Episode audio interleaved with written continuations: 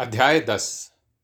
श्री साईं बाबा का रहन सहन, शैन पटिया, शिरडी में निवास, उनके उपदेश, उनकी विनयशीलता, नानावली, सुगम पथ। प्रारंभ। श्री साईं बाबा का सदा ही प्रेम पूर्वक स्मरण करो, क्योंकि वे सदैव दूसरों के कल्याणार्थ तत्पर तथा आत्मलीन रहते थे। उनका स्मरण करना ही जीवन और मृत्यु की पहेली हल करना है। साधनाओं में यह अति श्रेष्ठ तथा सरल साधना है, क्योंकि इसमें कोई द्रव्य व्यय नहीं होता। केवल मामूली परिश्रम से ही भविष्य नितांत फलदायक होता है। जब तक इंद्रियां बलिष्ठ हैं, क्षण क्षण इस साधना को आचरण में लाना चाहिए। केवल गुरु ही ईश्वर है। हमें उन्हीं के पवित्र चरण कमलों में श्रद्धा रखनी चाहिए। वे तो हर इंसान के भाग्य विधाता और प्रेममय प्रभु हैं। जो अनन्य प्रेम से उनकी सेवा करेंगे, वे भव सागर से निश्चय ही मुक्ति को प्राप्त होंगे। न्याया अथवा मीमांसा या दर्शन शास्त्र पढ़ने की भी कोई आवश्यकता नहीं है। जिस प्रकार नदी या समुद्र पार करते समय नाविक पर विश्वास रहते हैं, उसी प्रकार का विश्वास हमें भव सागर से पार होने के लिए सद्गुरु पर करना चाहिए। सद्गुरु ते केवल भक्तों के भक्ति भाव की ओर ही देखकर उन्हें ज्ञान और परमानंद की प्राप्ति करा देते हैं। गत अध्याय में बाबा की भिक्षावृत्ति, भक्तों के अनुभव तथा अन्य विषयों का वर्णन किया गया है। अब पाठकगण सुने कि श्री साईं बाबा किस प्रकार रहते, शयन करते और शिक्षा प्रदान करते थे। बाबा का विचित्र बिस्तर। पहले हम यह देखेंगे कि बाबा किस प्रकार शयन करते थे। श्री नाना साहेब डेंगले एक चार हाथ लंबा और एक हथेली चौड़ा लकड़ी का तख्ता श्री साईं बाबा के शयन हेतु लाए। तख्ता कहीं नीचे न रख कर उस पर सोते, ऐसा कहकर बाबा ने पुरानी चिंदियों से मस्जिद की बल्ली से उसे झूले के समान बांधकर उस पर शयन करना प्रारंभ कर दिया। चिंदियों के बिल्कुल पतली और कमज़ोर होने के कारण लोगों को उसका झूला बनाना यह पहेली सा बन गया। चिंदियाँ तो केवल तख्ते का भी भार सहन नहीं कर सकती थी, फिर वे बाबा के शरीर का भार किस प्रकार सहन कर सकेंगी। जिस प्रकार भी हो, यह तो राम ही जाने, परंतु यह तो बाबा की एक लीला थी कि जो फटी चिंदियाँ तख्ते तथा बाबा का भार संभाल रही थीं। बाबा को तख्ते पर बैठना या सहन करते हुए देखना देवताओं को भी दुर्लभ दृश्य था।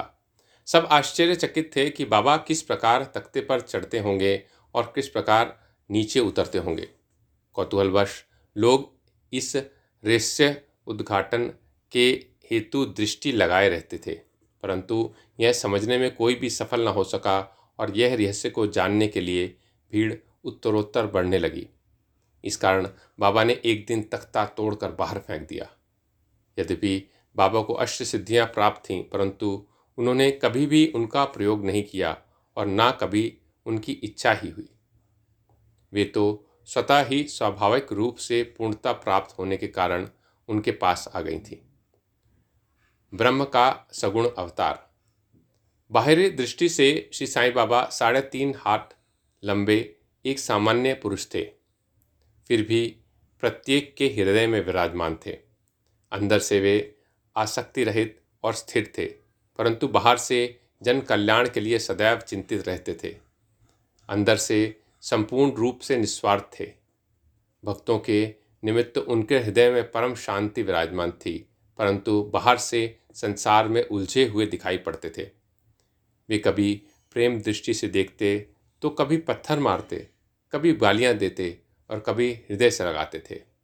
वे शांत, गंभीर और सहनशील थे। वे सदा दृढ़ और आत्मलीन रहते थे और अपने भक्तों का सदैव उचित ध्यान रखते थे। वे सदा एक आसन पर ही विराजमान थे। वे कभी यात्रा नहीं करते थे। उनका दंड एक छोटी सी लकड़ी थी, जिसे वे सदैव पास संभाल कर रखते थे। विचार शून्य होने के कारण वे शांत थे। उन्होंने कंचन और कीर्ति की कभी चिंता नहीं की तथा सदा ही भिक्षावृत्ति द्वारा निर्वाह करते रहे। उनका जीवन ही इस प्रकार का था। अल्लाह मालिक सदैव उनके होठों पर रहता था। उनका भक्तों पर विशेष और अटूट प्रेम था। वे आत्मज्ञान की खान और परम दिव्य स्वरूप थे। श्री साईं बाबा का दिव्य स्वरूप इस प्रकार का था। एक अपरिमित अनंत सत्य और अपरिवर्तनशील सिद्धांत, जिसके अंतर्गत यह सारा विश्व है, श्री साईं बाबा में आविर्भूत हुआ था। यह अमूल्य निधि केवल सत्वगुण संपन्न और भाग्यशाली भक्तों को ही प्राप्त हुई, जिन्होंने श्री साईं बाबा को केवल मनुष्य या सामान्य पुरुष समझा या समझते हैं, वे यथार्थ में अभागे थे या हैं। श्री साईं बाबा के माता पिता तथा उनकी जन्मतिथि का ठीक ठीक पता किसी को भी नहीं है, तो भी उनके शिरडी में निवास के द्वारा इसका अनुमान लगाया जा सकता है। जब पहले पहल बाबा शिरडी में आए तो उस समय उनकी आयु केवल सोलह वर्ष की थी। वे शिरडी में तीन वर्ष तक रहे और फिर कुछ समय के लिए अंतर्ध्यान हो गए। कुछ काल के उपरांत वे औरंगाबाद के समीप निज़ाम स्टेट में प्रकट हुए और चांद पाटिल की बारात के साथ पुनः शिरडी पधारे। उस समय उनकी आयु बीस वर्ष की थी। उन्होंने लगातार साठ वर्षों तक शिरडी में निवास किया और सन उन्नीस सौ अठारह में महासमाधि ग्रहण की। इन तथ्यों के आधार पर हम कह सकते हैं कि उनकी जन्म तिथि सन अठारह सौ अड़तीस के लगभग थी। बाबा का ध्येय और उपदेश। सत्रहवीं शताब्दी में संत रामदास प्रकट हुए और उन्होंने यवनों से गायों और ब्राह्मणों की रक्षा करने का कार्य सफलतापूर्वक किया, परंतु दो शताब्दियों के व्यय हो जाने के बाद हिंदू और मुसलमानों में वैमनस्य बढ़ गया और इसे दूर करने के लिए श्री साईं बाबा प्रकट हुए। उनका सभी के लिए यह उपदेश था कि राम जो हिंदुओं का भगवान है और रहीम जो मुसलमानों का खुदा है, एक ही हैं, उनमें किंचित मात्र भी भेद नहीं है। फिर तुम उनके अनुयायी क्यों पृथक पृथक रहकर परस्पर झगड़ते हो? अज्ञानी बालकों, दोनों जातियां एकता का ध्येय प्राप्त करो। कलह और विवाद व्यर्थ है, इसलिए ना झगड़ो ना परस्पर प्राणघातक ही बनो।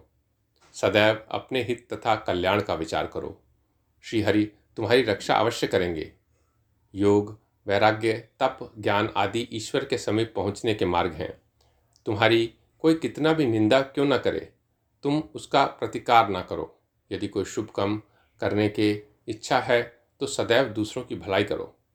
संक्षेप में यही श्री साईं बाबा का उपदेश है कि उपयुक्त कथनानुसार आचरण करने से भौतिक तथा आध्यात्मिक दोनों ही क्षेत्रों में तुम्हारी प्रगति होगी। सच्चिदानंद सद्गुरु श्री साईंनाथ महाराज। गुरु तो अनेक हैं। कुछ गुरु ऐसे हैं जो द्वार द्वार हाथ में वीणा और करतल लिए अपनी धार्मिकता का प्रचार करते फिरते हैं। वे शिष्यों के कानों में मंत्र फूंकते और उनकी संपत्ति का शोषण करते हैं। वे ईश्वर भक्ति तथा धार्मिकता का केवल ढोंग ही रचते हैं। वे वस्तुतः अपवित्र और अधार्मिक होते हैं। श्री साईं बाबा ने धार्मिक निष्ठा प्रतिष्ठित करने का विचार भी कभी मन में नहीं किया। दैहिक बुद्धि उन्हें किंचित मात्र भी छू न सकी, परंतु उनमें भक्तों के लिए असीम प्रेम था। गुरु दो प्रकार के होते हैं, नियत और अनियत। अनियत गुरु के आदेशों से अपने में उत्तम गुणों का विकास होता है तथा चित्त की शुद्धि होकर विवेक की वृद्धि होती है। वे भक्ति पथ पर लगा देते हैं, परंतु नियत गुरु की संगति मात्र से द्वैत बुद्धि का हास शीघ्र हो जाता है। गुरु और भी अनेक प्रकार के होते हैं जो भिन्न भिन्न प्रकार की सांसारिक शिक्षाएं प्रदान करते हैं। यथार्थ में जो हमें आत्मस्थिर बनाकर इस भव सागर से पार उतार दे, वही सद्गुरु है। श्री साईं बाबा उसी कोटि के सद्गुरु थे। उनकी महानता अवर्णनीय है। जो भक्त बाबा के दर्शनार्थ आते, उनके प्रश्न करने के पूर्व ही बाबा उनके समस्त जीवन की त्रिकालिक घटनाओं का पूरा पूरा विवरण कह देते थे। वे समस्त भूतों में ईश्वर दर्शन किया करते थे। मित्र और शत्रु उन्हें दोनों एक समान थे। वे निस्वार्थ तथा दृढ़ थे। भाग्य और दुर्भाग्य का उन पर कोई प्रभाव न था।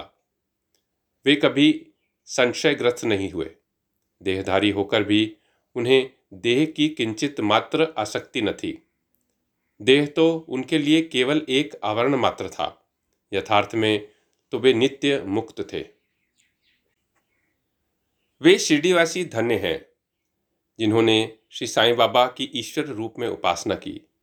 सोते जागते, खाते पीते, बाड़े या खेत तथा घर में अन्य कार्य करते हुए भी वे लोग सदैव उनका स्मरण तथा गुणगान किया करते थे। साईं बाबा के अतिरिक्त दूसरा कोई ईश्वर वे मानते ही नहीं थे। शिरडी की नारियों के प्रेम की माधुरी का तो कहना ही क्या है।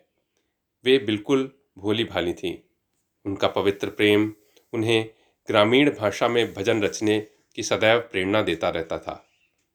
यद्यपि वे शिक्षित ना थीं तो भी उनके सरल भजनों में वास्तविक काव्य की झलक थी। यह कोई विद्वता न थी, वरन उनका सच्चा प्रेम ही इस प्रकार की कविता का प्रेरक था। कविता तो सच्चे प्रेम का प्रकट रूप ही है, जिसमें ततुर चतुर श्रोतागण ही यथार्थ दर्शन या रसिकता का अनुभव कर सकते हैं। बाबा की विनयशीलता। ऐसा कहते हैं कि भगवान में छह प्रकार के विशेष गुण होते हैं, यथा कीर्ति, श्री, वैराग्य, ज्ञान, ऐश्वर्य और उदारता। श्री साईं बाबा में भी ये सब गुण विद्यमान थे। उन्होंने भक्ति की इच्छा पूर्वक के निमित्त ही सगुण अवतार धारण किया था।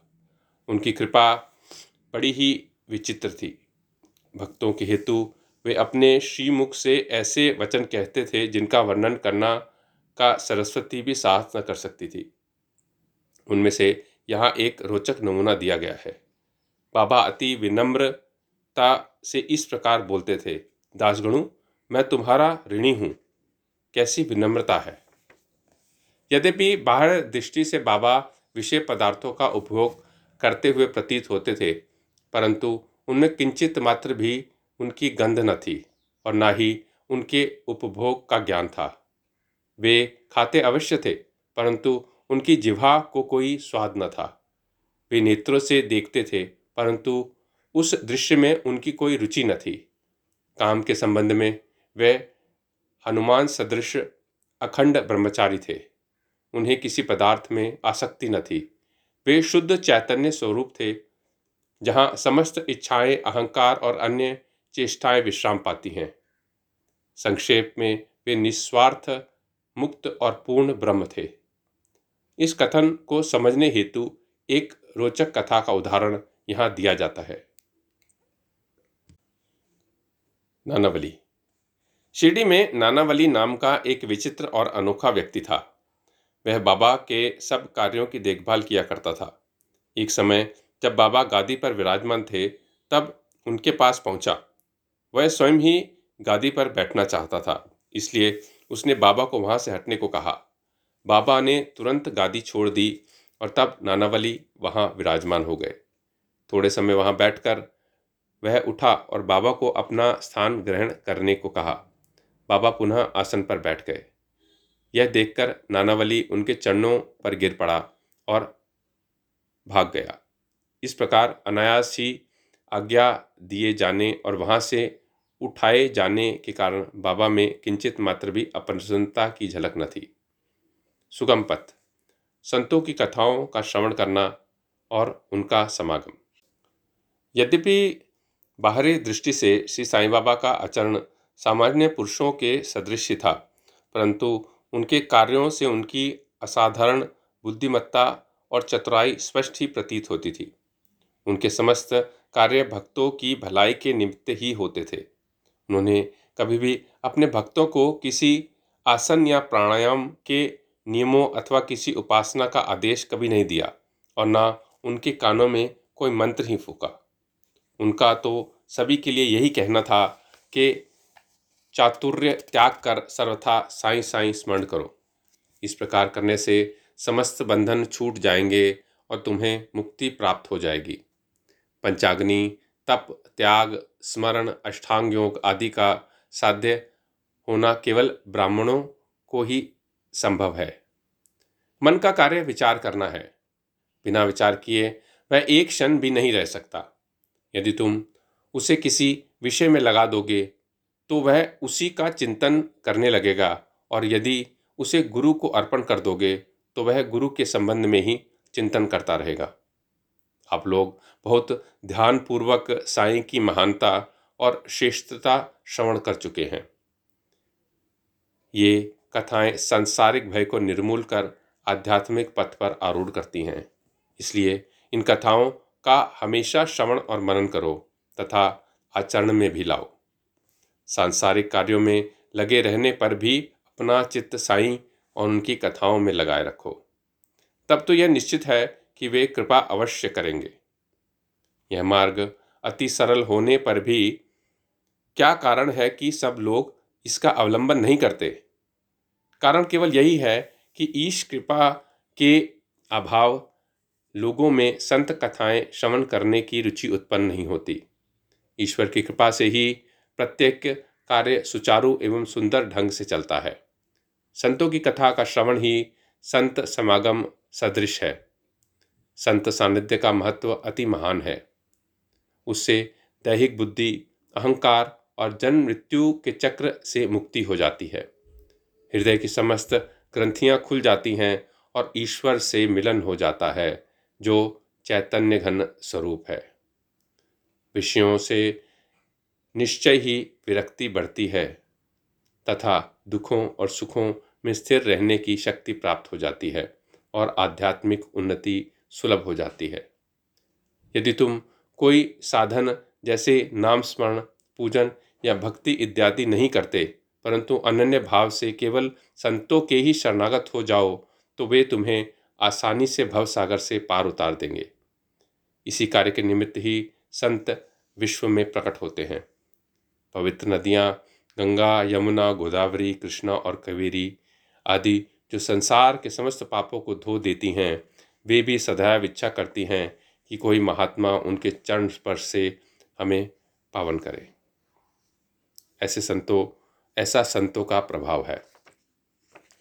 गत जन्मों के शुभ कर्मों के फलस्वरूप ही श्री साईं बाबा के चरणों की प्राप्ति संभव है। मैं श्री साईं के मोह विनाशक चरणों का ध्यान कर यह अध्याय समाप्त करता हूँ। उनका सुन स्वरूप कितना सुंदर और मनोहर है। मस्जिद किनारे पर खड़े हुए वे सब भक्तों को उनके कल्याणार्थ उदी वितरण किया करते थे। जो इस विश्व को मिथ्या मानकर सदा आत्मानंद में निमग्न रहते थे, ऐसे सच्चिदानंद श्री साईं महाराज के चरण कमलों में मेरा बारंबार नमस्कार है। श्री सद्गुरु साईनाथार्पणमस्तु। शुभम भवतु।